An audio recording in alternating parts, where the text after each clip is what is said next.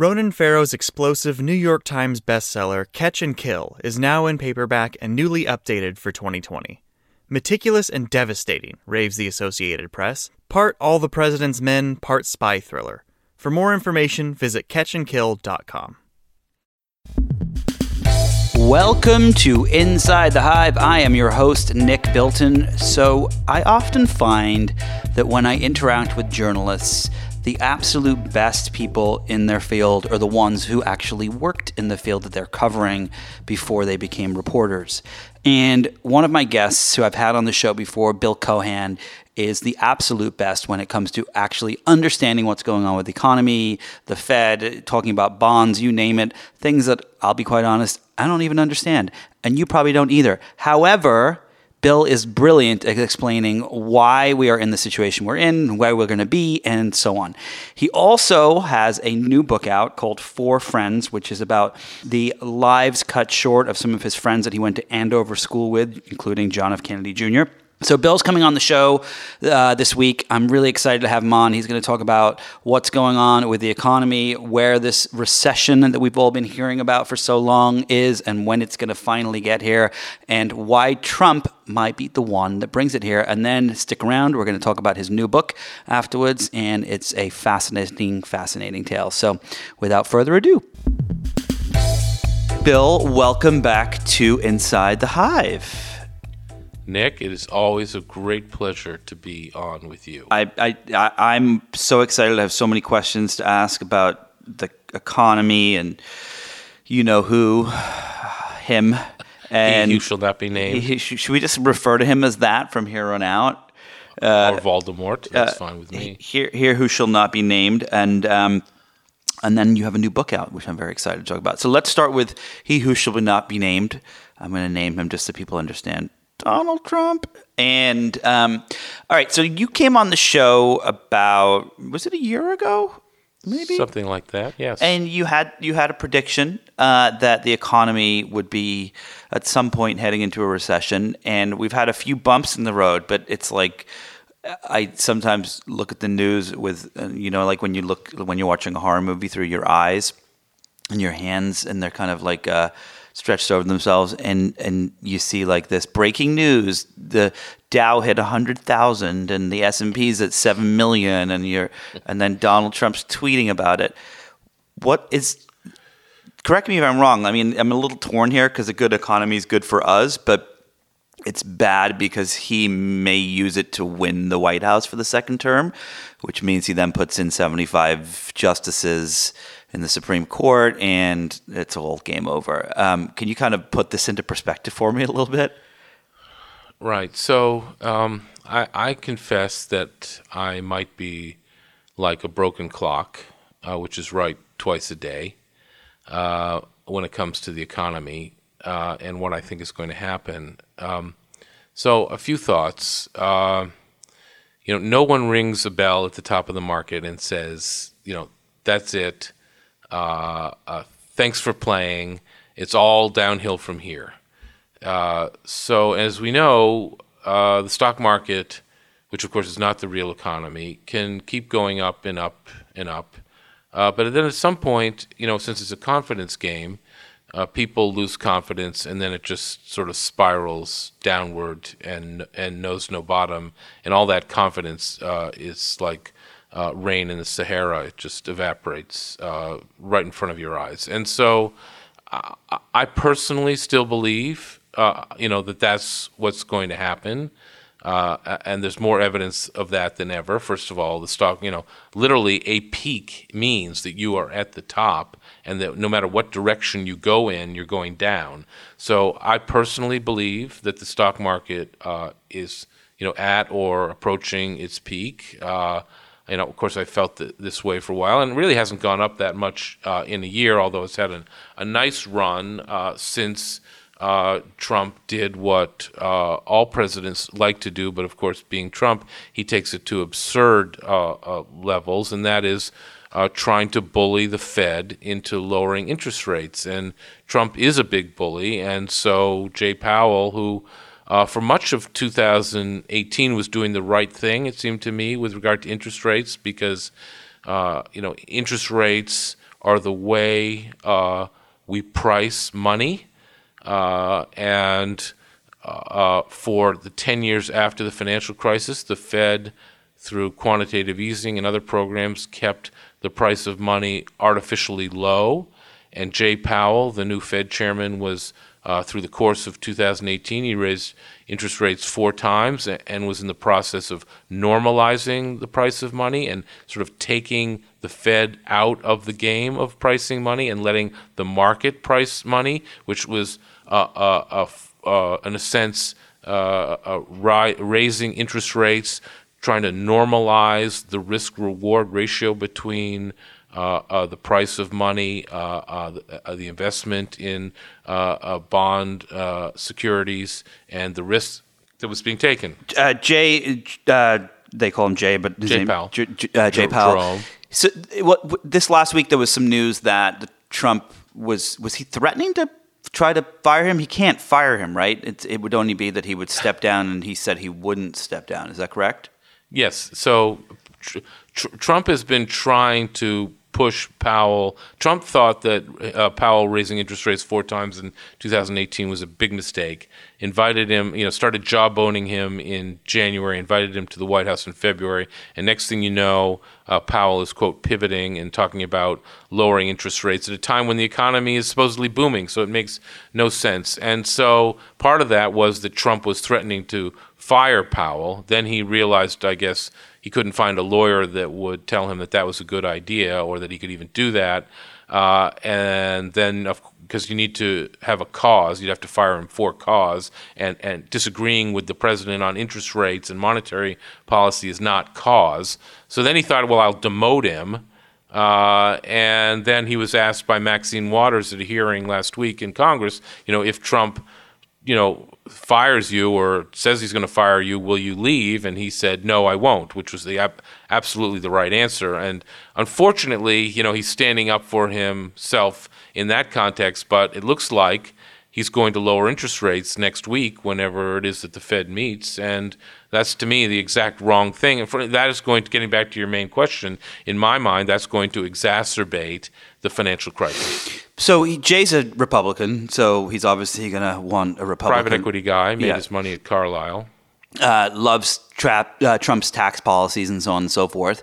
So, but is is is it going to have a big effect on the economy if he lowers it or raises it within, you know, a quarter point here or there? So again, um, I'm not Paul Krugman. I'm not a Nobel Prize-winning economist. Well, pretend you are on the show. Yeah, so I'm going to pretend that I am, and I, I've been outspoken. Welcome to the show. I have Bill Cohan, a Pulitzer Prize-winning economist. Nobel Prize-winning. Sorry. Right. Uh, uh, you can confuse me with Paul Krugman uh, in the brains department if you want.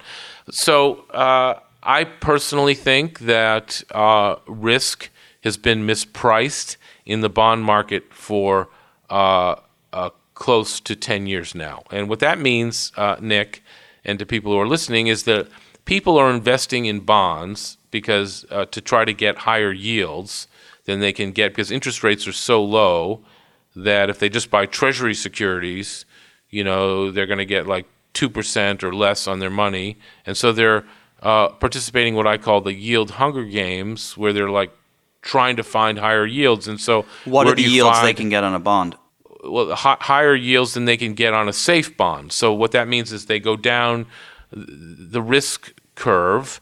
Uh, they begin to take more and more risk to try to get a higher return on their money. And so normally uh, a junk bond, that is a bond of a company that is less than uh, has less than stellar credit, should yield like ten or eleven or twelve percent. That's sort of a normal return for a junk bond. Well, nowadays, junk bonds are yielding less than six percent. And I was just reading over the weekend that some junk bonds in Europe actually have negative yields. I mean, it's the most absurd thing. So what does this mean? It means that uh, investors are taking absurd amount of risk, and they're not getting compensated for it. So when the economy turns, and obviously if people are talking about lowering interest rates, that means there must be some sort of fear of recession, which means the economy is going to turn. Then all those people who invested billions and trillions of dollars in corporate bonds where they've overpaid for them because they mispriced the risk are going to lose their money.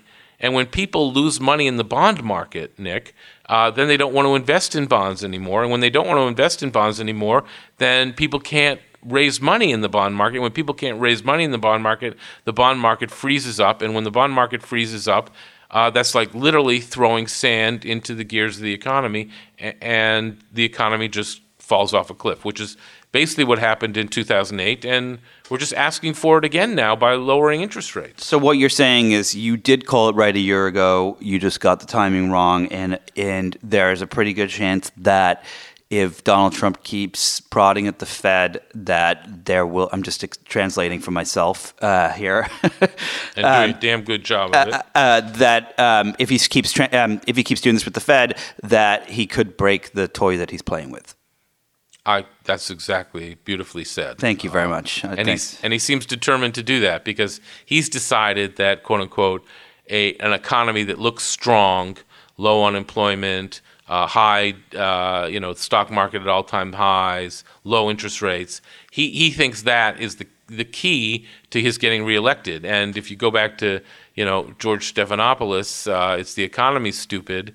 Uh, or, or uh, you know, maybe it wasn't George Stephanopoulos. Uh, doesn't matter. Uh, we can pretend on the show.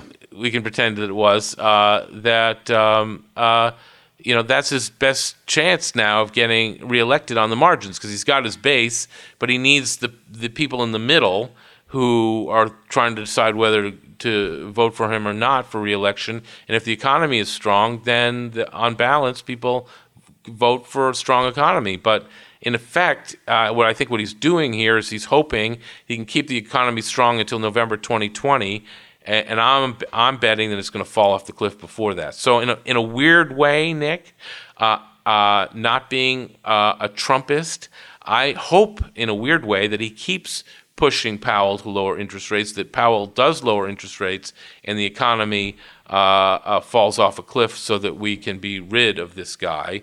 Uh, but unfortunately, we're all going to pay the price because this guy is trying to uh, manipulate uh, interest rates in the economy for his own political gain. So y- years years ago, Donald Trump was, you know, you you'd met him, you'd hung out with him and knew him in New York. He was a, a buffoon. You know, everyone made fun of him. He was just a total loser, for want of a better description here. Um, and he, when he got into, you know, I think partly when he got into office, you were telling me that the feeling on him somewhat changed a little on Wall Street because now they had the he had the power to be able to kind of change their taxes and so on. How do they feel about him now? How do, like, when you go to, like, some of the big banks and you talk to the big bankers, do they love him? Do they hate him? Do they think he's a, you know, a stain on society? Like, what what's the thought? I I think they think he is an uh, you know a, a literally an, an insult to their uh, intelligence. Uh, uh, the things that come out of his mouth uh, on a regular basis or through his fingers in the Twitterverse offend them deeply, deeply, uh, and they don't think that he is uh, what this country is all about. I think people on Wall Street are as patriotic as anyone and believe in the idea of America as much as anyone and find this guy offensive on any number of levels. Uh, on the other hand, they do like low interest rates. They do like a strong economy. They do like low corporate tax rates. Why? Because it's good for their clients. It's good for corporate America. And if it's good for corporate America, it's good for Wall Street. Because if corporate America is feeling confident, if their profits are higher, if they, you know, can see uh, M and A transactions on the horizon, then that's all good for Wall Street, which is in the business of taking uh, fees on all those transactions. So more transactions, more equity being raised, more companies going public, uh, more bond, bonds being issued, more M and A deals, more money being managed, uh, people getting wealthier and wealthier. All that is good for the interstitial men, uh, which is what Wall Street is, people who, you know, take uh, pennies of every dollar that uh, goes through the system. Uh, and and that's uh, what Donald Trump has delivered for them. I mean, the whole do they tenor, want Donald Trump in twenty twenty or do they not? Because it's you know you're I, no, saying I think I think I think the first overrides the second, right? God. I mean, oh, it especially does. now wow. that the that the you know the tax law is in place, right? I mean, corporate rates are twenty-one percent. Uh, so I think they uh, think that, you know, if, if we get rid of this guy uh, and replace him uh, with somebody who is a centrist. Now, that means, I mean, I, I, we're not talking, they don't want Elizabeth Warren or Bernie Sanders here, no surprise. Mm. But but they would be happy with Kamala Harris, Joe Biden, Mayor Pete, uh, you know, this kind of sort of centrist uh, people who aren't going to sort of blow up and target Wall Street as, as the, you know, the e- incarnation of evil. Well, that's uh, that's promising, I guess, that they, they're not going to go with option two instead of option one, but uh, we'll have to see how it plays out. Uh, last question, and then we're going to get to your book on, on all of this. It, so you were just, my question was going to be, you know, if you had to pick who you think they're going to support, and, you know, I think it's what's interesting in Silicon Valley and out here in Hollywood is... Um, At first, there was a, a lot of excitement around like Warren and people like that because they saw, oh, well, this is someone that could could possibly defeat Trump. But now Silicon Valley wants nothing to do with her because she wants to break up big tech. And so they had to find an, you know, a new person to kind of get behind.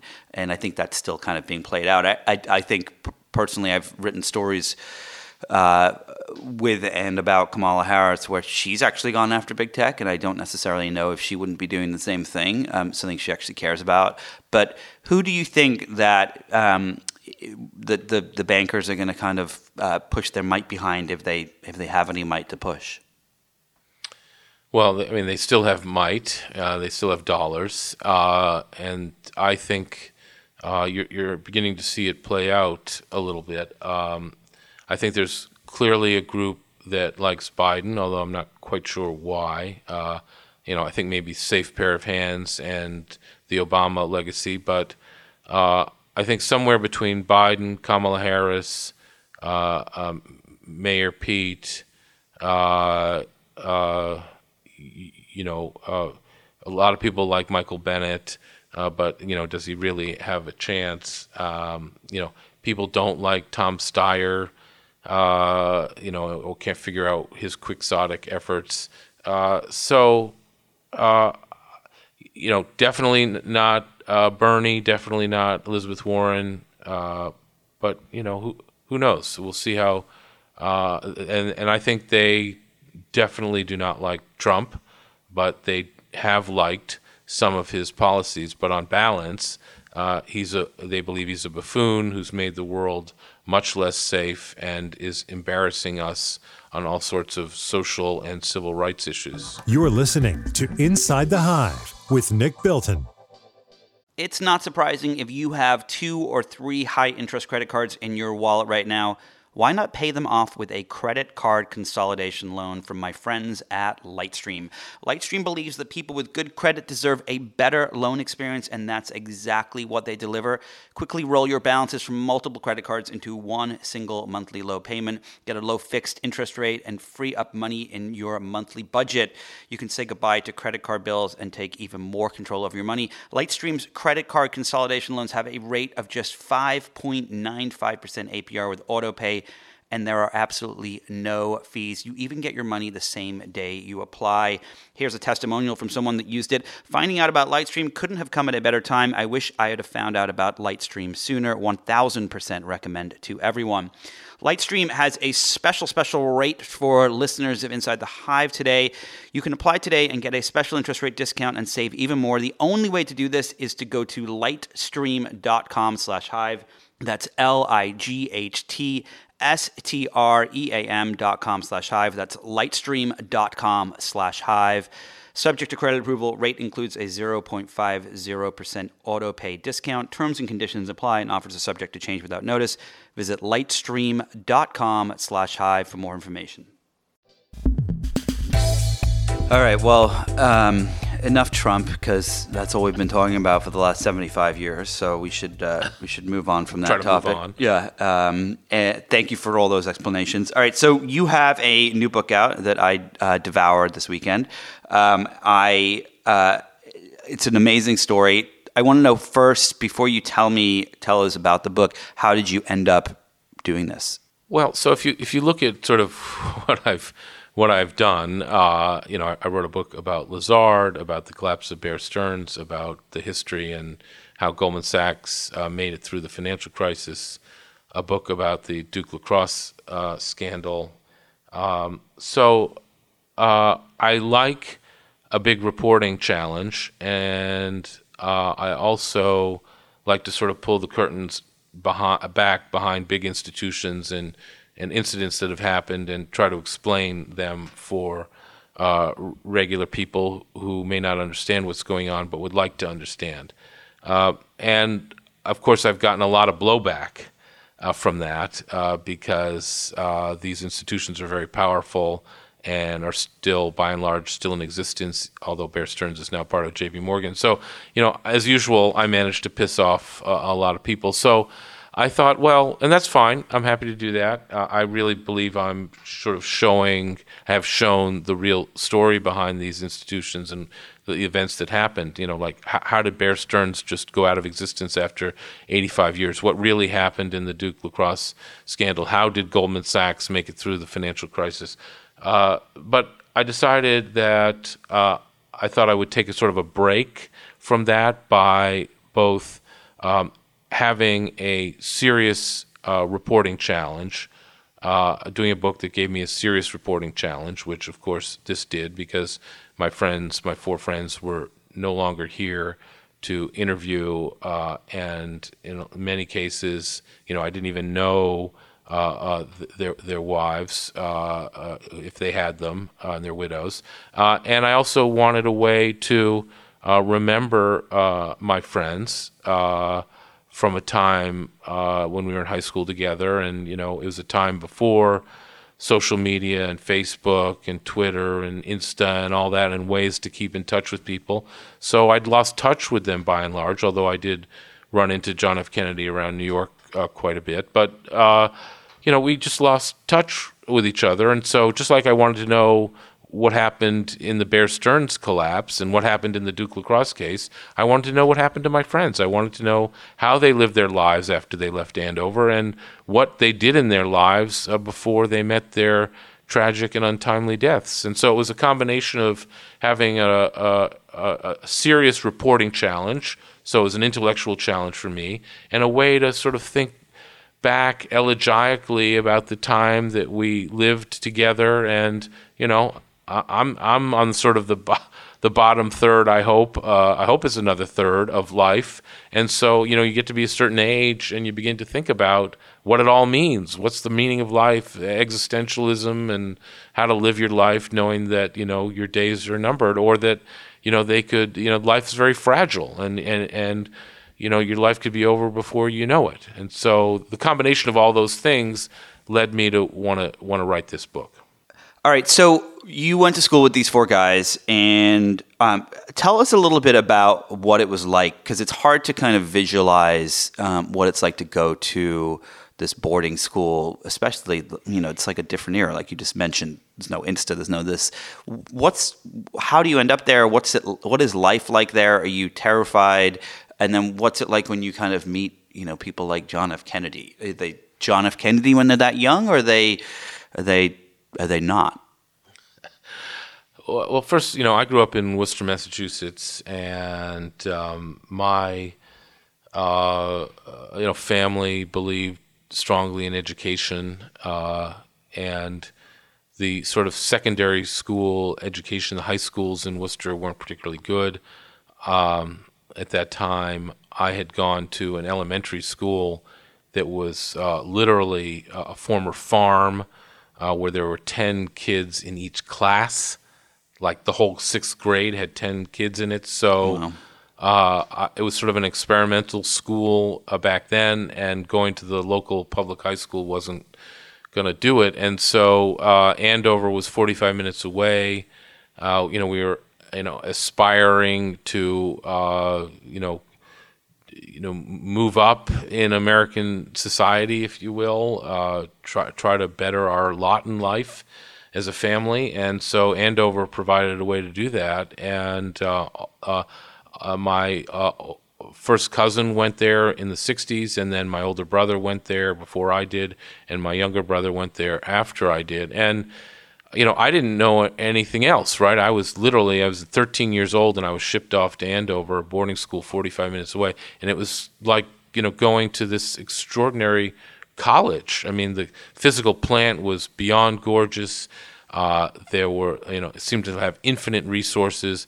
The student body was, ex- I mean, just extraordinary. I couldn't believe the the, the varied uh, people who were there from all these different backgrounds. The uh, the uh, uh, one of the slogans of the school, uh, mottos of the school was "Youth from Every Quarter," and I felt like there were people from all over the world, all over the country. It was incredibly ecumenical, incredibly supportive.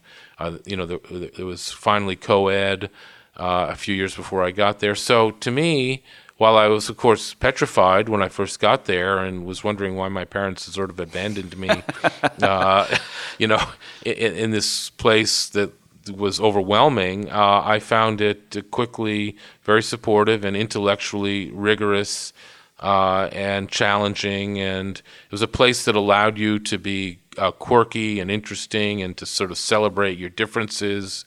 Uh, and so I found it to be fabulous. Uh, and that was even before uh, John F. Kennedy uh, Junior arrived on the scene. And of course, that was, you know, that was like big news, even by Andover standards, where of course the Bushes had gone and Humphrey Bogart had gone and Jack Lemmon had gone and James Spader had gone and all sorts of people had, had gone there.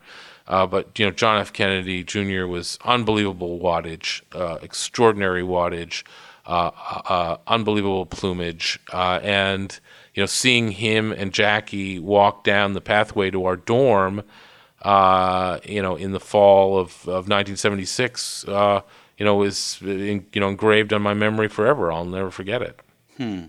And so, you, uh, what made you pick these four particular people? And, and and for the listeners out there that don't know anything about the book, can you can you walk walk us through who they are and uh, and how their we'll get to how their lives were cut short. But what made you pick them?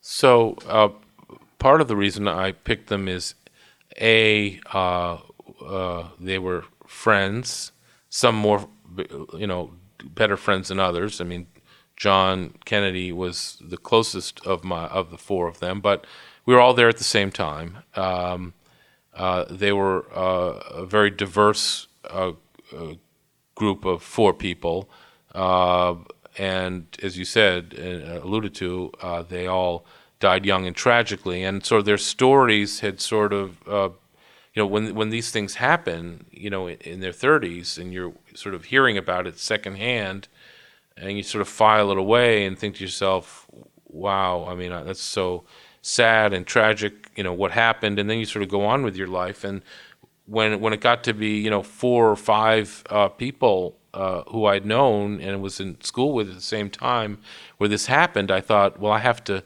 figure out, A, what happened to these people uh, uh, and how they lived before they died, and, and sort of what's going on here, and what does this say about, you know, the fragility of life? And so I thought, as I was saying before, you know, instead of doing a book about Bank of America, which, whatever, I laugh about that, I'm going to try to write a book that tries to get a little bit to the meaning of life without sort of hitting people over the head with it. And so... Uh, You know, the four people are, one was uh, Jack Berman, who uh, was the son of Holocaust survivors, whose family was uh, moved from the Bronx to rural Connecticut, uh, where they wanted, uh, and they spoke no English, they spoke Yiddish, uh, and they uh, uh, were uh, egg farmers. Uh, and Jack had an older brother who was ten years older uh, than Jack, who was born uh, in the refugee camp in Germany. Uh, and then Jack came along. They thought it was some sort of miracle, and Jack was brilliant, and they wanted him to be a rabbi, but his older brother decided, no, his Jack shouldn't be a rabbi.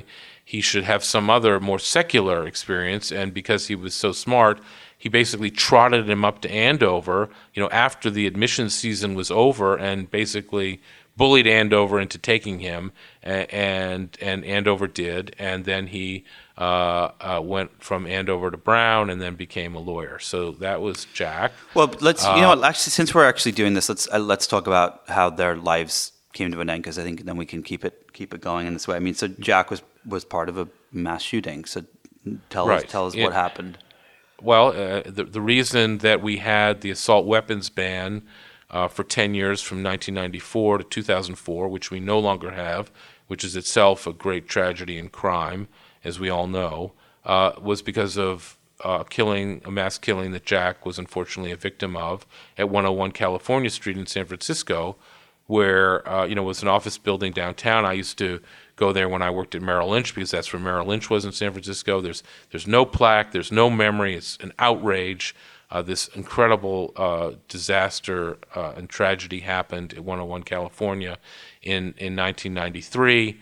Uh, and Jack uh, w- was a lawyer. He was there with one of his clients who was being deposed, uh, and he was in another law firm. And this uh, former client of this other law firm Uh, came into the building with a satchel and bag full of assault weapons. Uh, he was a very disgruntled former client and obviously a lunatic, uh, and just started shooting away with these assault weapons uh, in this conference room. And Jack and his client were were two of the victims uh, that day. Uh, just incredibly sad and painful. And and you know, I ha- I spent a lot of time with his Uh, a widow who I'd never met uh, in San Francisco, and just having her tell me this story and uh, meeting their one son. I mean, you know, you can imagine what that's like, Nick. Uh, oh, yeah. Completely. So, um, and this was, you know, four of these. Uh, this is what it was like four different times. So that that, that was Jack. Uh, uh, then there was a guy named uh, uh, Will Daniel, whose grandfather was Harry Truman, Uh, whose father was uh, Clifton Daniel, who was the uh, managing editor of the New York Times for a while. Obviously, his mother was Margaret Truman Daniel, the the the, the uh, Truman's only child. Uh, he was one of four brothers, uh, and uh, Will uh, was in my dorm uh, at Andover. You know, sort of one of these uh, super smart uh, uh, New York kids in the fast lane. And as you, as I told you, I was this like rural yokel local from Worcester, Mass, and uh, I was always dazzled by Will. Uh, but he really marched to his own drummer. He spent his life running away from his family's legacy. Didn't want anybody to know he was Truman's grandson. Didn't want him to anybody to know that his father was managing editor of the New York Times. Uh, could have gone into journalism, was a pretty good writer, could have gone into politics, didn't want to have anything to do with that, worked with homeless men in, in New York City, uh, got them to vote, uh, tried to make sure that they didn't get AIDS, uh, and uh, really devoted himself to public, quiet public service in that way. Uh, uh, uh, lived a very sort of iconoclastic uh, uh, life, uh, peripatetic, uh, moving around a lot, uh, never uh, got married, had this great line that my youngest son loves. Uh, he told one of his uh, Yale uh, classmates that uh, when he would meet a woman who he was thinking about dating, the first thing he would do is break up with her to get that out of the way, uh, so, so that he wouldn't have to uh, worry about that down the road. And um, uh, one night uh, uh, over Labor Day weekend uh, in uh, the year two thousand, I believe, he uh, uh, had been at a party in Brooklyn till like two in the morning, had been drinking a lot. Will liked to drink. He liked to drink bourbon like his grandfather. Uh, came back, uh, lived was living in Englewood, New Jersey, in an apartment. Uh, he, he had broken. He was about to break up with this woman who lived, uh, you know, on the East Side. Uh, he wanted to stay with her that night, but she had to get up. Uh, it's funny what happens. Uh, she had to get up early the next morning to go to her grandmother's uh, birthday party up in Connecticut. So she said, "No, you'll disturb me if you come in at three in the morning," which is, of course, true. So he uh, uh, called up his mother and said, you know, "Can I come back to the apartment on Park Avenue to stay? You know, what he called the old homestead. Can I come back to the old homestead?" She said yes. His father had died that previous February. Uh, and he literally he took the subway from Brooklyn to uh, seventy-seventh and Lex, and, and got off and was crossing Park Avenue and got hit by a taxi cab uh, that was going north on Park Avenue as he was going uh, west to go back to his uh, uh, family's apartment where he grew up, and hmm. uh, never recovered. And the other two? Uh, well, the other two was uh, uh, Harry Bowl, uh, uh, was uh, in my class uh, at Andover from Chicago. Uh, one of the first really sort of uh, neoconservative guys I'd ever met in my life, but a great guy, off the charts intelligent, I Q off the charts. Um, had a, had a bit of a very young at Andover. He was uh, uh, even younger than I was. Uh, uh, had a rough time adjusting. Um, had some troubles. Didn't really live up to his potential at Andover. Uh, you know, got, had to had to take, take a leave of absence for a period of time. Came back, graduated, went to Yale, uh, dropped out of Yale, took a year off, and then ended up at Northwestern and then Chicago Law School. Uh, became a, a a lawyer, a partner in Winston and Strawn, and then w- the day that he became a partner, uh, his father called him up and said, "Will you come back and run the family business?" Which was a big uh, paper company in Chicago. He agreed to do that. You know, very normal life, completely well-adjusted wife, three young children. Uh, you know, just enjoying life and uh, being the C E O of this family company, and then uh, made the very bad decision to. Uh, Uh, go out with two of his uh, uh, daughters, uh, his older two older children, sailing on Lake Michigan one beautiful August day. Uh, it was supposed to be an overnight sailing trip, and uh, uh, I won't ruin the details for people, but basically all three of them uh, uh, drowned, uh, and uh, one of the bod- one of the bodies of one of the daughters was never found, uh, and just a really fateful, mm. uh, poor decision of poor judgment. And then the fourth, of course, was J F K Junior, and sort of we all have known him our whole lives. Uh, again, but just another, a, a bigger-than-life individual who uh, thought that the rules of uh, nature and of of uh, gravity uh, uh, did not apply to him. Well, that, so that's the thing that's interesting about him as the fourth, is that, that he... He ha- you know, these these other ones, they're accidents, right? Uh, you know, one person is shot at work, another is, dies on a, a sailing accident, and another person gets hit by a taxi cab. J F K Junior, he's kind of got this like almost like death wish, right? It's or is I mean, is it just that he believes that that life that he he, he gets to live a different version of it, or or it, he's he's almost a different character in the book? Well, you you could argue that uh, uh, the way sort of Harry and Will lived their lives, you know, each in their own sort of reckless ways, sort of may have led them to uh, their demise. I mean, obviously, uh, Jack Berman, uh, that was just the wrong place, the wrong time. Uh, uh, John was the extreme version of Will and Harry uh, in that he, uh, you know, the l- rules did literally did not apply to him. He's the only a child ever born to a president-elect. He literally grew up in the White House. He grew up in the bubble of the White House to two of the most glamorous people that have ever lived in our country. Uh, and then his father was, of course, martyred. Uh, and, you know, the paparazzi was so intense that they had to move to New York.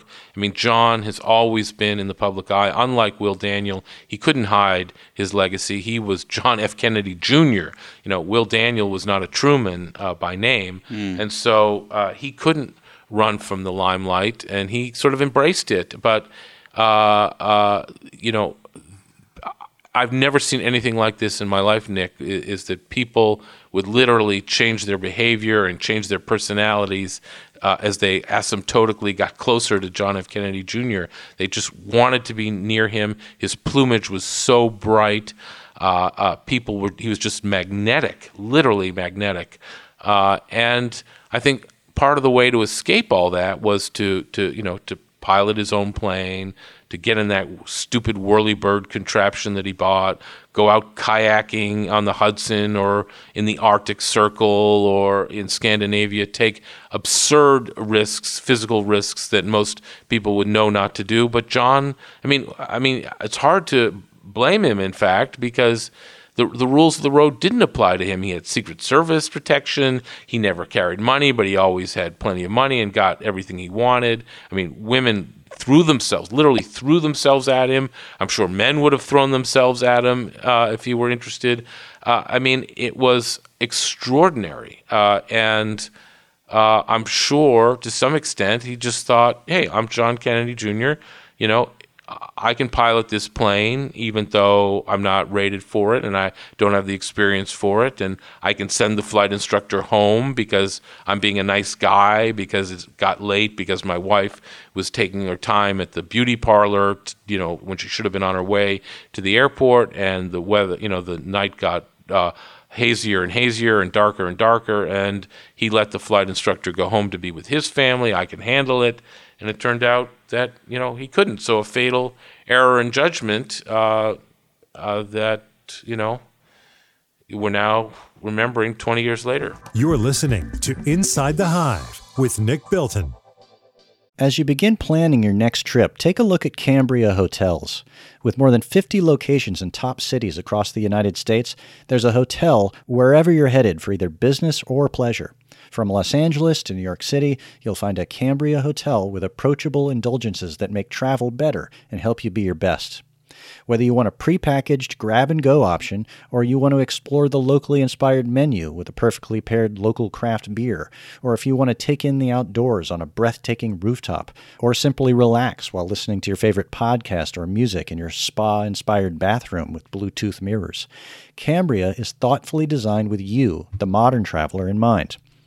When you're ready to get back on the road, Cambria is ready to welcome you, putting you first with enhanced cleanliness practices and social distancing, and exclusive features like Cambria's contactless concierge service, where you can request anything you need from extra towels to food at the bar or checkout, all from your smartphone. Plus, each hotel offers a marketplace with drinks, snacks, and prepackaged grab-and-go options.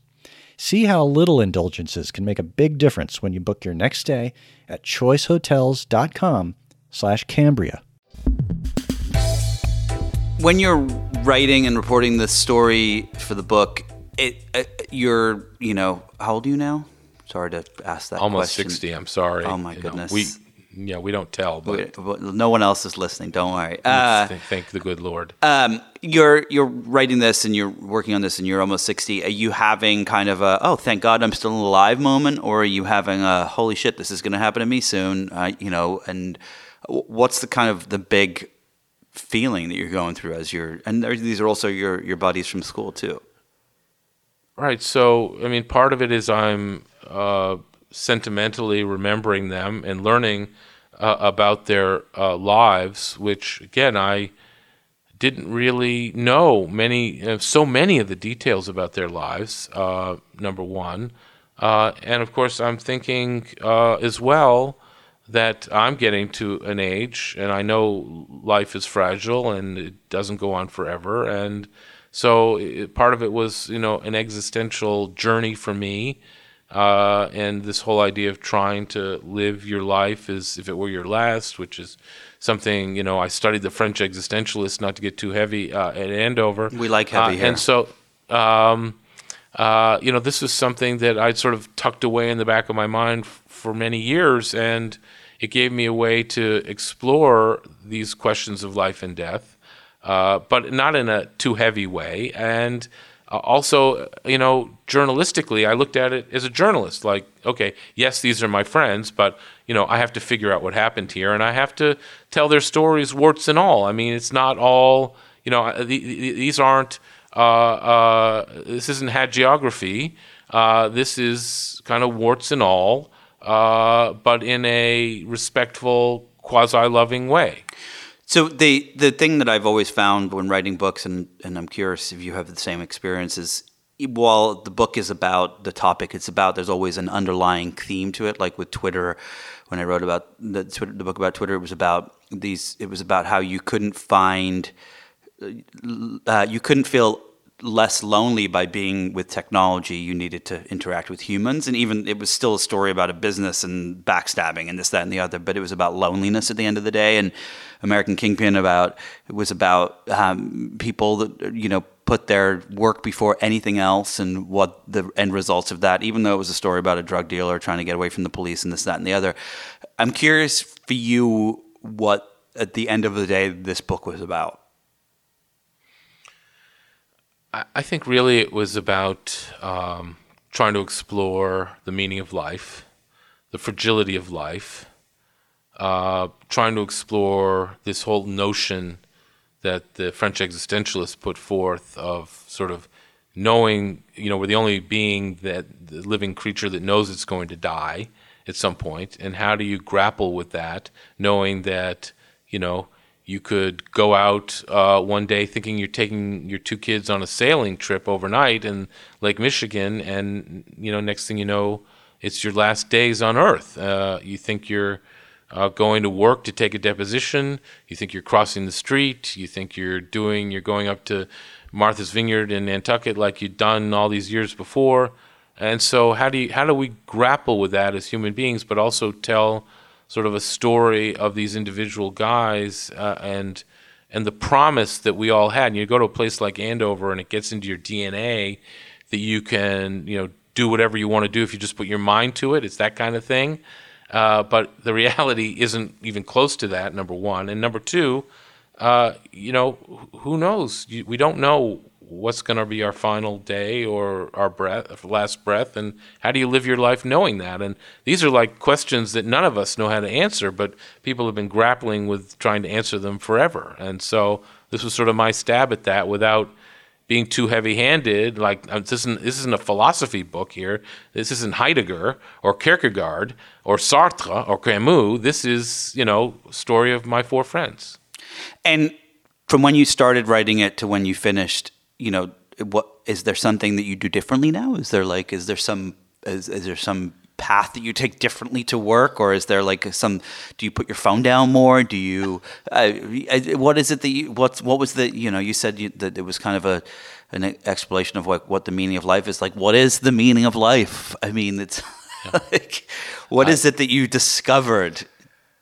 I guess it's it's writing for Vanity Fair. Uh, no, I, I I don't. I'm not any closer to the, the, the, the that answer than I was before, but I do think about it a lot more, and and I and I wanted to write this so others would think about it too, just by virtually reading the book and reading these stories and coming away saying, okay, each of these four guys died young and tragically. Uh, uh, what, what's sort of the meaning in that? I mean, it, you know, if we could all just, you know, uh, uh, get along, uh, uh, you know, instead of fighting, you know, we started this conversation talking about he who shall not be named, uh, you know, the, the, the divisiveness that has entered our political and, and social realm and existence uh, and media existence. I mean, honestly, I don't know why we do that. Uh, when, you know, life is fragile, life is finite. Uh, it's something about human nature. And, you know, I'm a student like you are, Nick, of human nature, and, and I'm trying to figure it out. And this was a way, you know, just like I tried to figure out why Bear Stearns collapsed after eighty-five years or what really happened in the bathroom on uh, uh, Buchanan Boulevard off East Campus at, at Duke. Uh, you know, just trying to figure things out. And uh, being a journalist, being an investigative reporter, you know, I always think that I'm trying to get a little closer to these things uh, than uh, I was before I wrote them. But, you know, it's a journey. It's tough. Uh, I don't know that I have all the answers. I'm not Paul Krugman. I'm not uh, Soren Kierkegaard. I don't have the answers. But it is sort of a really interesting intellectual challenge uh, to write a book like this and to try to figure it out. All right. So last question for you before we let you jet off. I think you're heading off to a flight soon. Um Uh, if you, when you were reading this and writing this, sorry, and you kind of look at the, the the end results of the book, and you go back to your time at Andover, if you could give young William Cohan back then mm. at Andover some advice that you learned while reporting this book and writing this book, what would it be? Now, there's a good question. Uh, you know, I, I I had a good time at Andover, uh, but not too good a time, and. Uh, I probably uh, would have been a more conscientious student. I, I don't know why I say that, but I uh, one thing I did, in, you know, I was able to, with permission, get the academic records of the people I wrote about uh, to see what uh, their their uh, uh, teachers were saying about them and their housemasters. And I felt it was only right that I did the same thing about myself, you know. And I, of course, I thought I was this, you know, a glorious student, uh, and it turned out that I really wasn't. And so I guess in, may, maybe I would have spent less time, uh, you know, in extracurricular activities and more time uh, studying. But, you know, I guess I don't really have any re- regrets about that. And, you know, I, I, there's no real way to have kept in touch with any of these guys better than I was able to do. I mean, there just weren't ways to do that. There were no cell phones, Nick. You couldn't, if you didn't know somebody's uh, payphone in their dormitory, uh, how would you uh, possibly keep in touch with them? Uh, and, you know, I'd run into, you know, J F K Junior on the street in New York, uh, but, the, you know, that was sort of like the best you could do. Hmm. Well, the book is fascinating. It's beautifully written. Uh, the stories, like, you know, they grab you in the beginning and they pull you all the way through. Um, your description of them was just so brief. I think, you know, I'm, it's just an amazing book. So thank you, thank Bill, you. so much. The book is called Four Friends, Promising Lives Cut Short, and the author is is uh, Nobel Prize winning. Uh, just kidding. William Not Cohan. Yet. Not yet, maybe. Maybe soon. Uh, thanks so much for taking the time today. This has Thank been great. Thank you, Nick. It's yep. always great to be on with you. Thanks. Thanks to my guest today, Bill Cohan. If you enjoyed this conversation, be sure to listen and subscribe to other great episodes of Inside the Hive with Nick Bilton. That's me. You can find this on Apple Podcasts, radio dot com, or anywhere you get your podcasts. And don't forget to leave a nice review while you're there. If you're going to leave a negative one, don't even waste your time. Thanks to the folks at Cadence thirteen for their production work. And thanks, of course, to my sponsors this week, Third Love and BetterHelp. Please support them the same way you support this podcast. I will see you all next time.